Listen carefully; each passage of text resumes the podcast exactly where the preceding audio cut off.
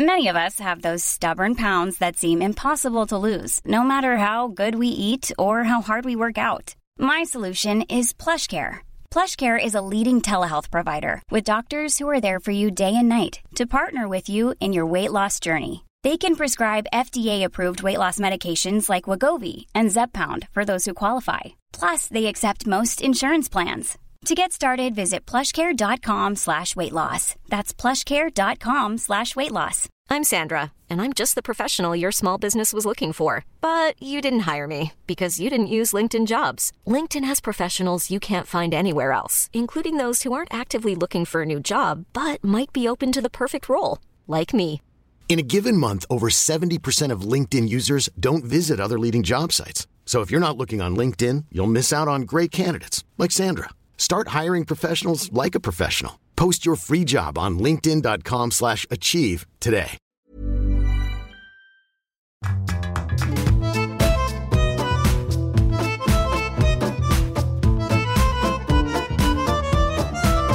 Hello, ahoy, welcome along to a brand new episode of Writer's Routine. This week, we're chatting to Alice Hunter. She's a debut writer. Her book, The Serial Killer's Wife, is out now. We talk about how lockdown affected her energy and her enthusiasm to write. I'm sure you will find, well, I'm sure you found it, it's happened for, for, for many of us, many writers, uh, over the last 18 years, 18 months, I think is how long it's been. Uh, Alice is really very good at articulating that. Uh, also, we talk about the post it notes and the flip charts that cover her wall. Uh, and Alice used to work in a prison. And she's taken that experience and the people that she met and the conversations they had to write this new book. They'd committed such serious, violent offences, but they would have their wives or girlfriends come visit and they were telling me how they were supporting them and all that sort of thing. And I just I suppose it was a thing of trying to understand those women and thinking, oh, I wonder why they're standing by their partner. What do they really think? And all those things. So I'd already had that in my mind from when I worked there. And when the documentaries were all on about it, I just thought this is would be a really good thing to explore having you you know using my background and, and, things as well it just seemed like the you know it's the perfect kind of thing to do for me stick around there is more on the way in this week's writers routine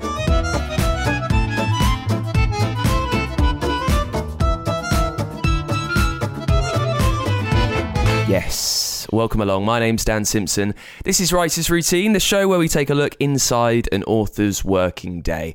Uh, and this is our last episode of the year finishing a little bit early. It's been a busy, busy one, and uh, thank you very much for being a part of it. Thank you so much for, for listening every week, sometimes twice a week when I've had the time as well. I hope uh, some of the advice and tips you've had along the way.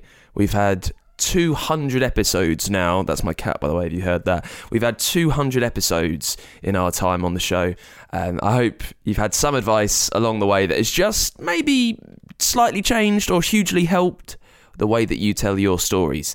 We are back next year, uh, just having a slightly longer Christmas break because things are going on.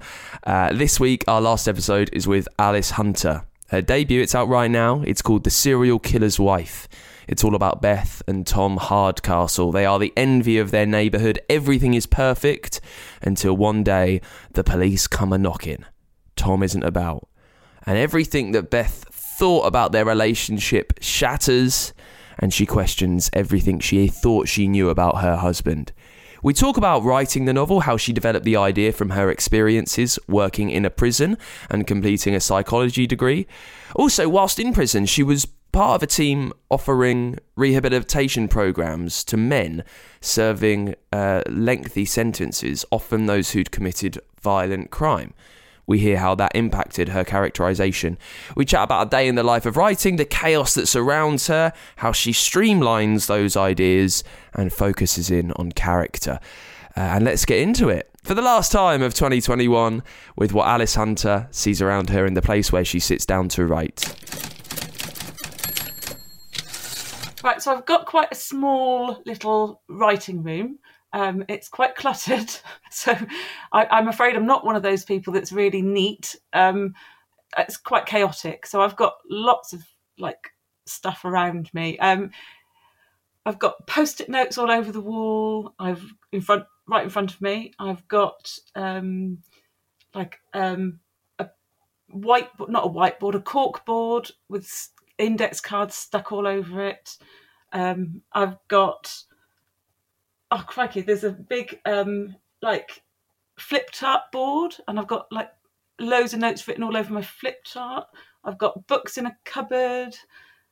I've got my desk that's rammed, so it's got other books. It's got all the sorts of writing implements, even though I don't actually write very much physically out. But you know, I've still got about fifty pens and um, little cards that have got quotes on. Um, there's a Sherlock Holmes one because I think Sherlock Holmes is real in my own mind. Um, I've got oh, there's just so much. I've got a photo of my parents on the desk so that they're keeping a watch, you know, keeping an eye on me, even though uh, they're both passed on. Um, what else have I got? I've got Kindles. I've got hundreds of notebooks. I've just, I, I squashed quite a lot into this little room. In fact. Uh, do me a favour, without giving too much away, just re- give us a sample of what's on one of the post-it notes, just so we can get a flavour of what you're telling yourself, how you're kind of how you're. Okay, so um, basically, I've broken everything down into not even chapters; it's kind of thoughts, really. So, like how something sparked a memory. So, like for example, Beth, who's my main character in The Serial Killer's Wife, it's like um, some of her thoughts regarding what's going on. So it's like key thoughts maybe that she's having about her husband at, in the initial stages but then you've got more of the planning kind of thing. So some timeline, make because the timeline was quite key to this um, in looking at some of the sort of um, the things that happened in the past. I had to make sure the years were right and all that sort of thing. So there's quite a lot of timeline issue things going on here. I've also got the odd starred post-it note which has got edit this. So it's I've probably got about 50 post-it notes on the wall as well as my my um, chart on the flip chart, which has also got the timeline and various like key information on. So it's kind of I'm surrounded by information and things where I've gone, no, that doesn't work. It's interesting because this is your this is your debut, isn't it? The serial killer's wife uh, with Alice Hunter, yes. So it's my first one with um, Avon under this contract. So it's very exciting, but also quite nerve wracking in that they've obviously um, my editor, who is amazing, has had some quite decent input into this. So I've had a lot of support along the way. So it's not been a case of writing the entire novel and then seeing, you know, what the issues are. I've kind of worked with her along the way. So some of these issues that I've flagged are also things that have been brought up and we've talked about. So it's been a bit of a different process, I suppose, really, than just writing a novel and sending it off and hoping for the best.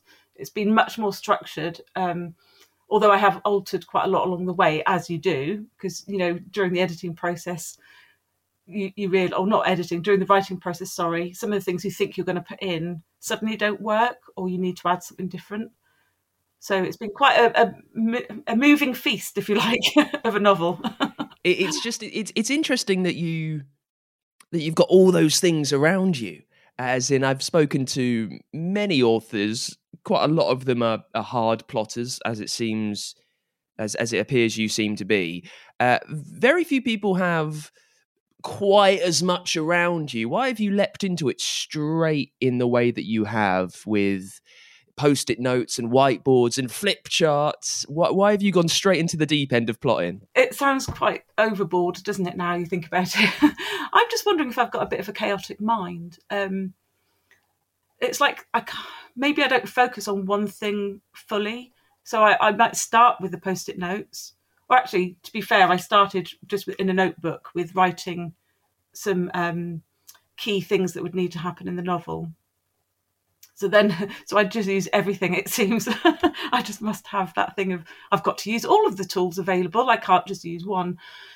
So I don't know. I just think maybe I'm quite visual, I suppose, in my work. So all these visual aids are quite handy, although they can be quite confusing as well. I must admit. So if I've altered something in my post-it notes that I then didn't alter in my notebook, I might confuse myself. So I don't really know what. Maybe I just need to whittle this down to one tool. That could be a good tip, couldn't it? just don't use everything that you've got to hand. Just have something. But maybe it just. Then again, it worked, and I think you know I, I enjoyed writing the novel. I really did. It was there was no parts. Oh no, actually, that's a lie. There was a little part that was a bit difficult, but there were, mostly it was a really you know it went from beginning to end and it worked. And so maybe my system of throwing all this stuff and having it all around me works. We shall see i guess. Um what, what about this? You've got everything around you. If what and, and you're writing there so you instantly know what ideas you've got where you need to go next. What if i was to take you away from mission, control of your writing room how, how good would you be at writing yeah, in a cafe, on a train, on a plane where it's just you and the laptop? Probably not very. I I um admire all these writers I see on like Twitter or something. They're posting their pictures. I'm in this cafe writing. It's all so lovely, and it's it seems such a writerly thing to do. But I yeah no I I don't write outside of this room. So I'm I'm pretty sure I would be thrown into even more chaos if I was to be put somewhere with just the laptop. I do have a few notes on my phone, so if I had my phone with me, I could probably write a bit, but mostly, literally on the laptop, is just my Word document with the novel on. So, you know, you'd be able to write, obviously, but I would lose track of where I'm going, I think. Well, t- tell me this: we get quite niche. So you're on your you're on your laptop. You're writing in Word. Um, what font are you keen on using? Oh, I only use Times Roman 12 because that's what you're meant to use. when you do all the research before, when you're beginning out with writing, you look at all those kind of things. And yeah, the industry standard seems to be Times Roman 12 um, points. So, yep, that is what I use. Well, unfortunately, um, quite a lot of the research and planning was done just prior to lockdown. But as I came to start putting finger to to, uh, to laptop. Unfortunately, lo- um, lockdown happened, so my mind was a little mm, unfocused. I think so. I settled into a routine that tended to be faff about in the morning, get all my like. I was looking. I was so obsessed with the statistics of um, COVID that I would be on the computer looking at that for most of the morning.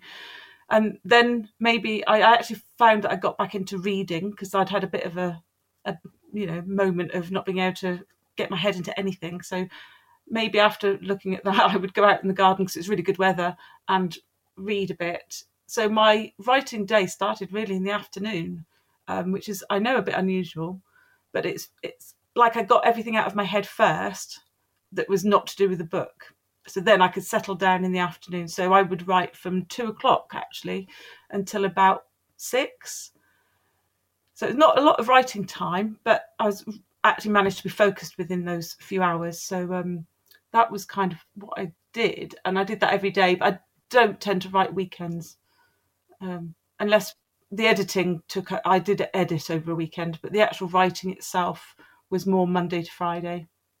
At six o'clock, when you've done your four hours of fairly focused work, uh, how good are you at switching off, or is there always something that's? There's always something. I don't think I probably ever switch off. I think, as I've probably confirmed, I do have quite a chaotic mind. So I've always got something going on in my head about the book, um, about a character or about a twist that might happen or how I could, you know, sort out a plot hole. So even when I'm finished at six and meant to be cooking the tea and stuff like that, I, I've still got that on my in my head. So my husband will come home from his hard day at work, chatting along to me about his day, and I'm not listening at all. Not not a single word goes into my brain because I'm I'm trying to concentrate either on cooking or or doing something in my head with my novel. Bless him. At two o'clock, when you sit down, is there a goal for the day? I, am talking. Is there a word count? All, all... Yeah, word count. I do. I mean, I always think a thousand words. If I can get a thousand words a day, that's good. But um, if I can do more, obviously that's that's better. But I would like. I do try to keep to a word count just so that I feel like I'm moving forward. But I don't like write anything. I'm I'm also not one of those writers that splurges everything onto the page. So what I do write, I tend to faff about with as well, which I know is one of the no nos with with writing tips normally. But I do edit as I go. So those thousand words will likely stay in the novel. How how perfect are those thousand words the first time you type them? So I know you said you're editing as you go. Are you how how much are you preempting that by trying to make the word you're writing as close to the final word as it will be? I do try to do that actually, which is it can slow the process so much, and I've I've tried not to do it, but unfortunately, as I'm doing it, or the other thing is the fact I can't think of the word that I want, which is even worse. So you'd think, well, just put any word in and move on, but I can't. I get stuck, and I have to think of that word, which is is quite frustrating, really, um, because often it takes ages to think of the word that I meant, and I have to like Google it and stuff like that, and think, how does this, you know, what or thesaurus, you know, look at the thesaurus, think, oh God, what is that word I want? It's like just out of grasp. So yeah, it does take me a while, and I do maybe a, a bit bit of a perfectionist perhaps on my first attempt, which makes the editing a little bit easier afterwards. But yeah, it can take you out of the flow of the novel, which isn't ideal. So I'm trying to to stop that. With your 1,000 word goal, how do you know what you're sitting down to write at two o'clock? Have you got a very specific plan for where you're hoping to get come six? Yeah, I think in my when I got my just my notebook, I've got like a chapter plan, um, which means that at least I know roughly the order of how I want things to go. So, I mean, a thousand words. I don't. I don't. I write quite short chapters, and I don't know if there are a thousand words in a chapter. But quite often, I'll think, well, if I can get a chapter done, that's roughly sort of the amount of words that I would need for that to hit my target. So, um, like the night when I finish at six o'clock, I might write a couple of notes on the actual manuscript um, on Word, just a couple of bullet points to remind me of where I wanted to go the next day. So um, at least I can start, you know, as soon as I sit down to start writing, I did actually write. So yeah, I've got quite a clear picture of where I was going. Yeah, and during those four hours, I know you said you that your your focus is pretty good. You're you're quite good at concentrating because you've got everything else out of the way. When you do find your your your attention slipping, though, uh, any tricks, any any little tips that you've learned along the way? A cup of coffee at a certain hour, a little bit of music to help you dive back in. Um, I don't listen to anything. I don't listen to music. I'm I'm complete. I love the silence when I'm writing, so don't do that. Um, I am quite a coffee. I do drink a lot of coffee. Um, so yeah, I might get up and just go down and make a coffee and come back, maybe with a snack, probably an unhealthy one, um, and just so you, you're kind of thinking. But I also do puzzles like jigsaw puzzles. So if I'm really stuck, I'll go into another room and do a bit of jigsaw puzzling, and quite often things will come back to me there as well, and I can just restart. The other thing is driving. I mean, sometimes if you get, I mean, I, obviously when it's lockdown, I couldn't do this, but just getting in the car and driving around for a bit and just watching the scenery and not trying to actively think about the novel things will just come pop into my head and I think, oh, that's a really good one. Then I just have to repeat it to myself again and again and again so that when I get home I haven't forgotten it. Hiring for your small business? If you're not looking for professionals on LinkedIn, you're looking in the wrong place. That's like looking for your car keys in a fish tank. LinkedIn helps you hire professionals you can't find anywhere else, even those who aren't actively searching for a new job but might be open to the perfect role. In a given month, over 70% of LinkedIn users don't even visit other leading job sites. So start looking in the right place. With LinkedIn, you can hire professionals like a professional. Post your free job on linkedin.com slash achieve today. Hold up. What was that? Boring. No flavor. That was as bad as those leftovers you ate all week. Keke Palmer here, and it's time to say hello to something fresh and guilt-free. Hello Fresh. Jazz up dinner with pecan-crusted chicken or garlic butter shrimp scampi. Now that's music to my mouth. Hello Fresh. Let's get this dinner party started. Discover all the delicious possibilities at hellofresh.com. Millions of people have lost weight with personalized plans from Noom, like Evan, who can't stand salads and still lost 50 pounds. Salads, generally, for most people, are the easy button, right? For me, that wasn't an option. I never really was a salad guy. That's just not who I am. But Noom worked for me. Get your personalized plan today at Noom.com. Real Noom user compensated to provide their story.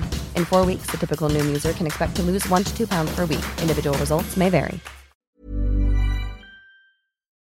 More on the way with Alice in just a sec. Very quickly, uh, if you're feeling the glad tidings and great joy of the Christmas season, if any of the tips that we've given you over the last year, over the last 200 episodes, have helped the way that you write, if they've changed the way that you tell your stories, uh, you can always say thanks to that, giving a little bit back, and pledging to support us over at patreon.com forward slash writers routine. A huge thank you if you've done that. Uh, I might be a little bit behind with the um, with the merch but they're on their way. I promise. It's everything's all over the place. Still over here. If you're overseas, that's what's holding it up. Uh, for your pledge, just a couple of dollars a month, it gets you our eternal thanks. It gets you merch. It gets you bonus content, and there is even a way for your book to sponsor this show. Anything that you give goes a long way, I promise. It helps us keep bringing you these chats with the best authors around as often as we can. Uh, and if you are feeling a little bit giving, you know, if you've had a good year, if you're feeling quite Christmassy, uh, we can always do with your help, with your pledges at patreon.com forward slash writers routine. Let's get back to it then with Alice Hunter talking about her debut novel, The Serial Killer's Wife. It's all about Beth Hardcastle, who thinks she knows everything about her husband Tom. The clue's in the title. He doesn't come home one night and everything she thought she understood crumbles around her. We talk about the tricks that she uses to keep a reader going and how they often come into play in the editing. That's where she really thinks about those and about the genre. Uh, and we pick things up talking about the novel and how that first idea came to her. I think because of my background um, in working in the prison, I'd always had that like oh, it's, it's just something I wanted to write about, like something to do with a murderer, and you know that was always something that I'd wanted to do. So there was always that in my head, and then I don't. It's like a, a culmination of a lot of things came together at once to you know it just gave you that idea so i think i'd been like watching quite a lot of the true crime on netflix at the time as well um, and there was the Ted Bundy tapes, which really caught my interest. And that's when I think I linked the um, because they were talking about Elizabeth Elizabeth Kendall, the woman who was with Ted Bundy, and that made me start thinking about like you know did she know what was going on really? How much was she involved in all that sort of thing that he was doing? And when i was working in the prison there was quite a few occasions where i worked with men that who I knew their partners were waiting for them when they got out, or they'd you know they'd committed such serious violent offences, but they would have their wives or girlfriends come visit, and they were telling me how they were supporting them and all that sort of thing. And I just, I suppose it was a thing of trying to understand those women and thinking, oh, I wonder why they're standing by their partner. What do they really think? And all those things. So I'd already had that in my mind from when I worked there. And when the documentaries were all on about it, I just thought this is would be a really good thing to explore. Having you, you know, using my background and, and things as well, it just seemed like the, you know, it's the perfect kind of thing to do for me. And when you figured that out, when you know that you want to explore this, and you are quite a plotter, as we've discussed, uh, what did you do to to figure this out? Uh, what what what was the next stage after that initial idea? Talk us through what you did before you started writing?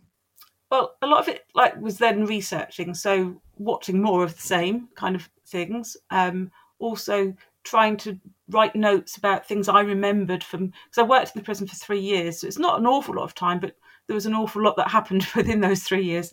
So I was trying to then focus my memory back on who I'd worked with, what their type, what their crimes were, and the things they told me. I know obviously I don't use anything specific to that the prisoner that I was working with, but it's more about the the reasoning behind their crimes and the, the things that maybe I heard about the crime, but also about the partners and how their lives are now. So I did a lot of note taking and thinking about um, exploring themes of um, trust and um, domestic abuse, all those kind of things. There's quite a lot of things to unpick and to research. So there is quite a lot of that kind of going on in the background. and then it, when it came to like characters, so then it's thinking about okay, so who am I going to have in this story? Who's telling this story? So I, I wanted it to be the wife rather than being focused on the serial killer themselves, because I thought, you know, that's what interested me in, in a sense was what the wife was thinking.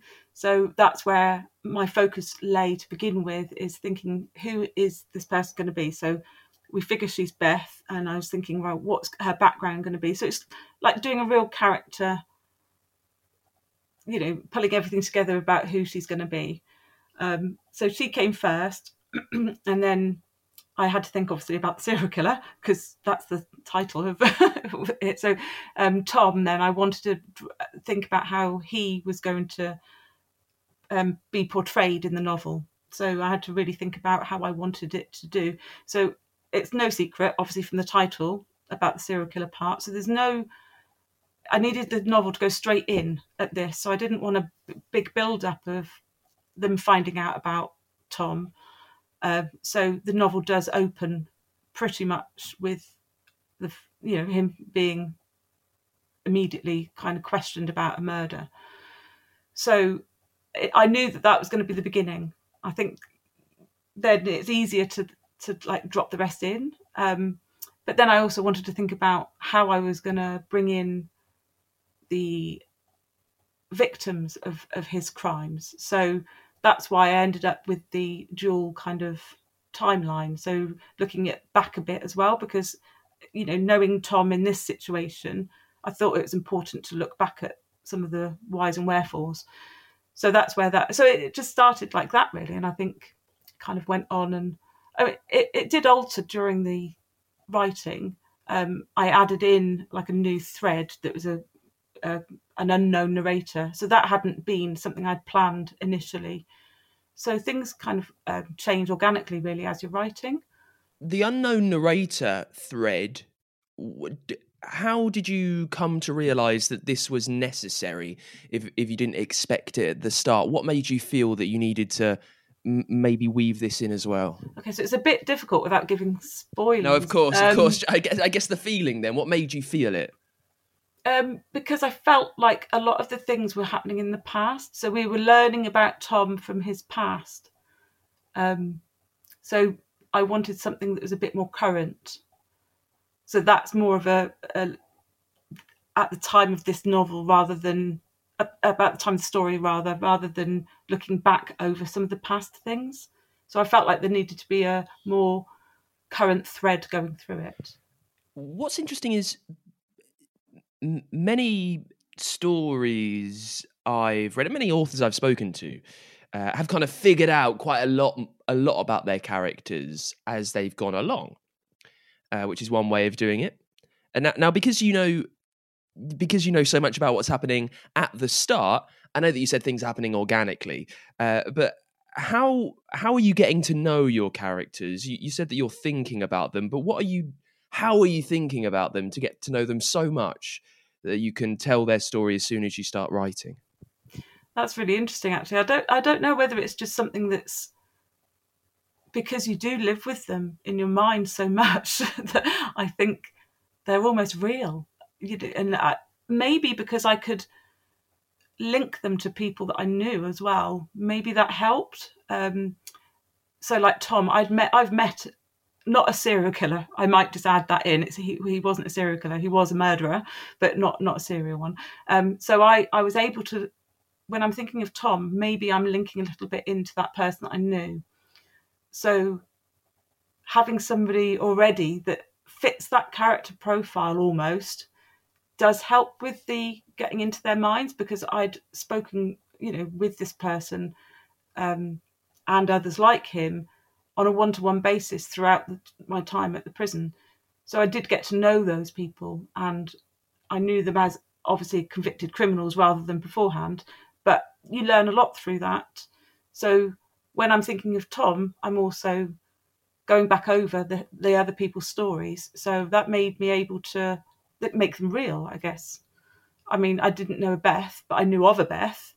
So I think that is the thing. I've just linked it to my own experiences, and that helps with uh, making them more 3D and you know, I learn obviously as I as the story goes, you kind of learn with them as well. And as you say, things do change. Is even however much you plan, things do change along the way. And I think that does come about because you think, oh no, that isn't what she'd do, or I'm sure that that would happen in this case if I was her. And and that's the other thing is putting yourself in their position. You know, that's I think with psychological thrillers, that's one of the key things as well as that. Okay, what what would you do in that situation? How would you react? And you're trying to think of something that, although it's thrilling, because obviously you've got to have the thriller part of the thrilling of a, of a psychological thriller, but you also want something that maybe someone could go, yeah, maybe I'd do that, rather than think, oh God, that's ridiculous. Why would they do that? You're trying to make it a little bit more relatable even if that person hasn't been in the situation themselves, they can see themselves in it. You are trying to make sure that you're giving the reader that experience and a journey. So you do. It sounds simple to say you need a beginning, middle, and end, because that is oversimplifying it. But because you need all those different things in between times. But it's the things like the maybe short, sharp chapters um, ending on the sort of a cliffhanger of sorts. So all those things are in your mind when you're writing, and certainly if if they're not in your mind when you're writing the first draft, when you come to review the book, you will be thinking, okay, will the reader want to turn the page at this point? Maybe I should add something a little bit more dramatic in here. And so you've always got the reader and psychological thriller readers. I mean, they go through a lot of books, most of them. So you know that you have to give what's expected, yet also give the unexpected. So that's always in your mind as you're writing, I think, or it was in mine. You mentioned earlier a difficult part that you said, oh, it was all easy to write. But oh, yeah. okay, there was one difficult part. Now, obviously, you don't want to spoil too much, but when oh, you, oh no, it's fine. This isn't a spoiler. This is just my stupidity with something. So, the police procedural part of it. So basically, what had happened is I'd written it, all this planning, all this wonderful stuff, and then I got to the end and thought, oh, hang on, that should have happened much earlier. And when the copy editor looked at the novel, she basically said, Well, you're going to have to change all of this. it's just like, Oh my God, I've done it all wrong. So it was to do with the timeline of the police side of it that I'd kind of messed up. So I had to rewrite a bit of that. And you know what it's like. So you change one thing and you've got the whole butterfly effect then. So yeah, that was quite that was quite a challenge and a little bit stressful, but we did it. it was fine. But so yeah, the, the, I don't know why I'd. It, there's a particular point where something should have happened, and I left it until quite late into the novel before it happened, and then, I mean, that would be quite a big.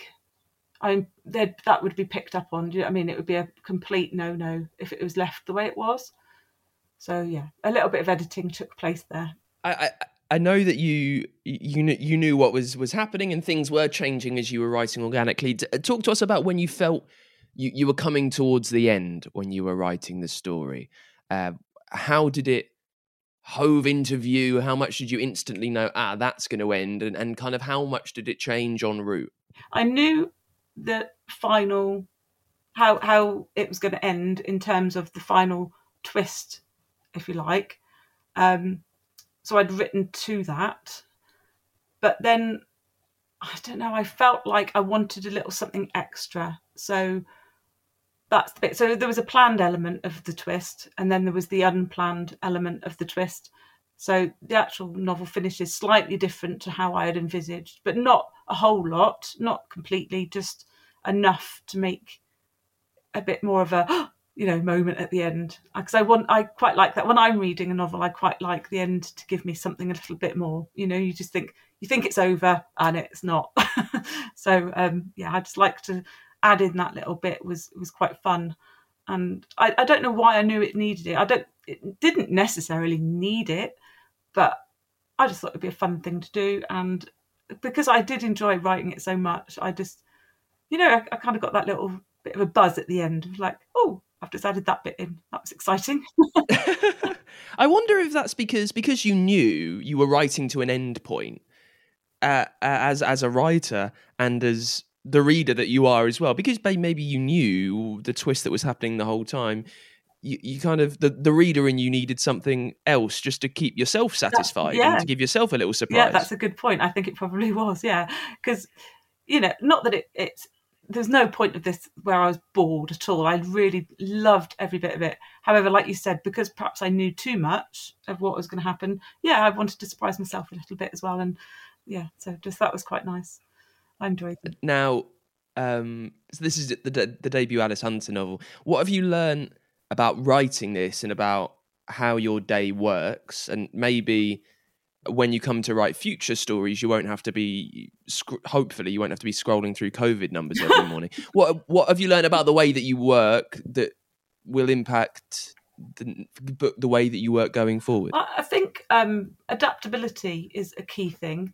So now, obviously, things are different. So now, thinking of future writing, I'm back to like mornings again. Um, so I think it's almost like don't allow anything to stop you from writing. Just alter things. You know, you just got to go with what you're given in life.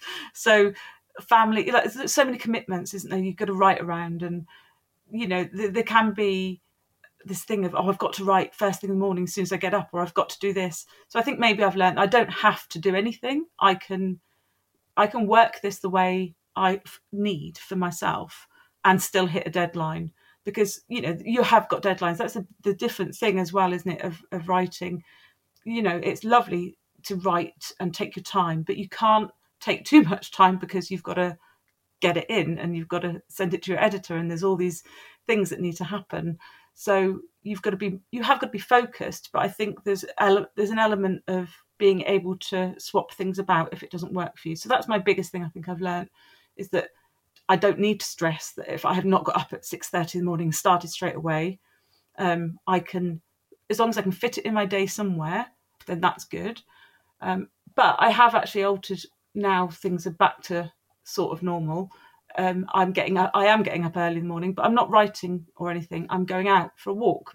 So that's my new routine: is to get up at six thirty, go straight outside, go for a nice walk. Because you know I live in a in a the country, which is lovely. So I'm trying to make the most of, of being able to get out. And that also gives me thinking time of what I might write next because there isn't a, at the moment, there's nothing in the pipeline. So I'm trying to think of st- story ideas now. So that's my new thing.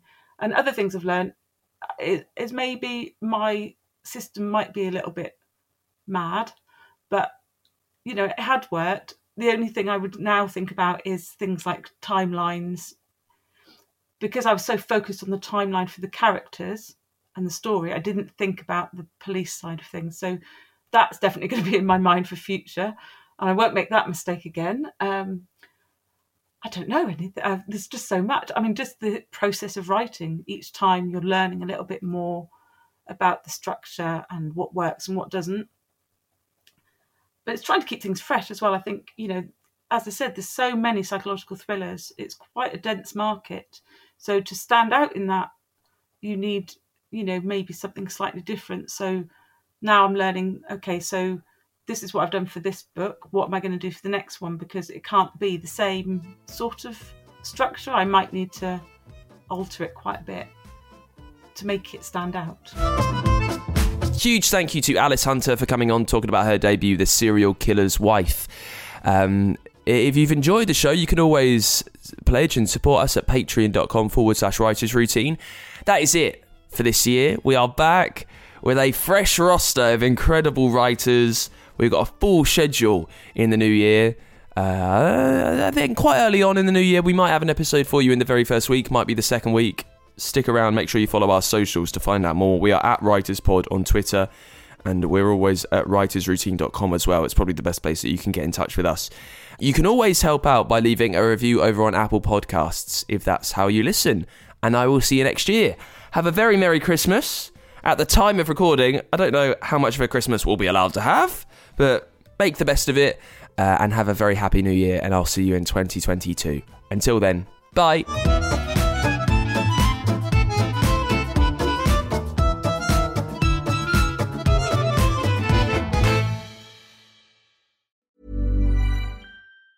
Planning for your next trip? Elevate your travel style with Quince. Quince has all the jet setting essentials you'll want for your next getaway, like European linen, premium luggage options, buttery soft Italian leather bags, and so much more. And it's all priced at 50 to 80% less than similar brands. Plus, Quince only works with factories that use safe and ethical manufacturing practices. Pack your bags with high-quality essentials you'll be wearing for vacations to come with Quince. Go to quince.com slash trip for free shipping and 365-day returns. Hey, it's Paige DeSorbo from Giggly Squad. High quality fashion without the price tag. Say hello to Quince.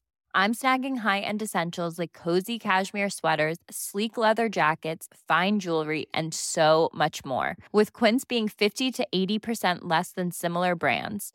And they partner with factories that prioritize safe, ethical, and responsible manufacturing. I love that. Luxury quality within reach. Go to quince.com slash style to get free shipping and 365 day returns on your next order. Quince.com slash style.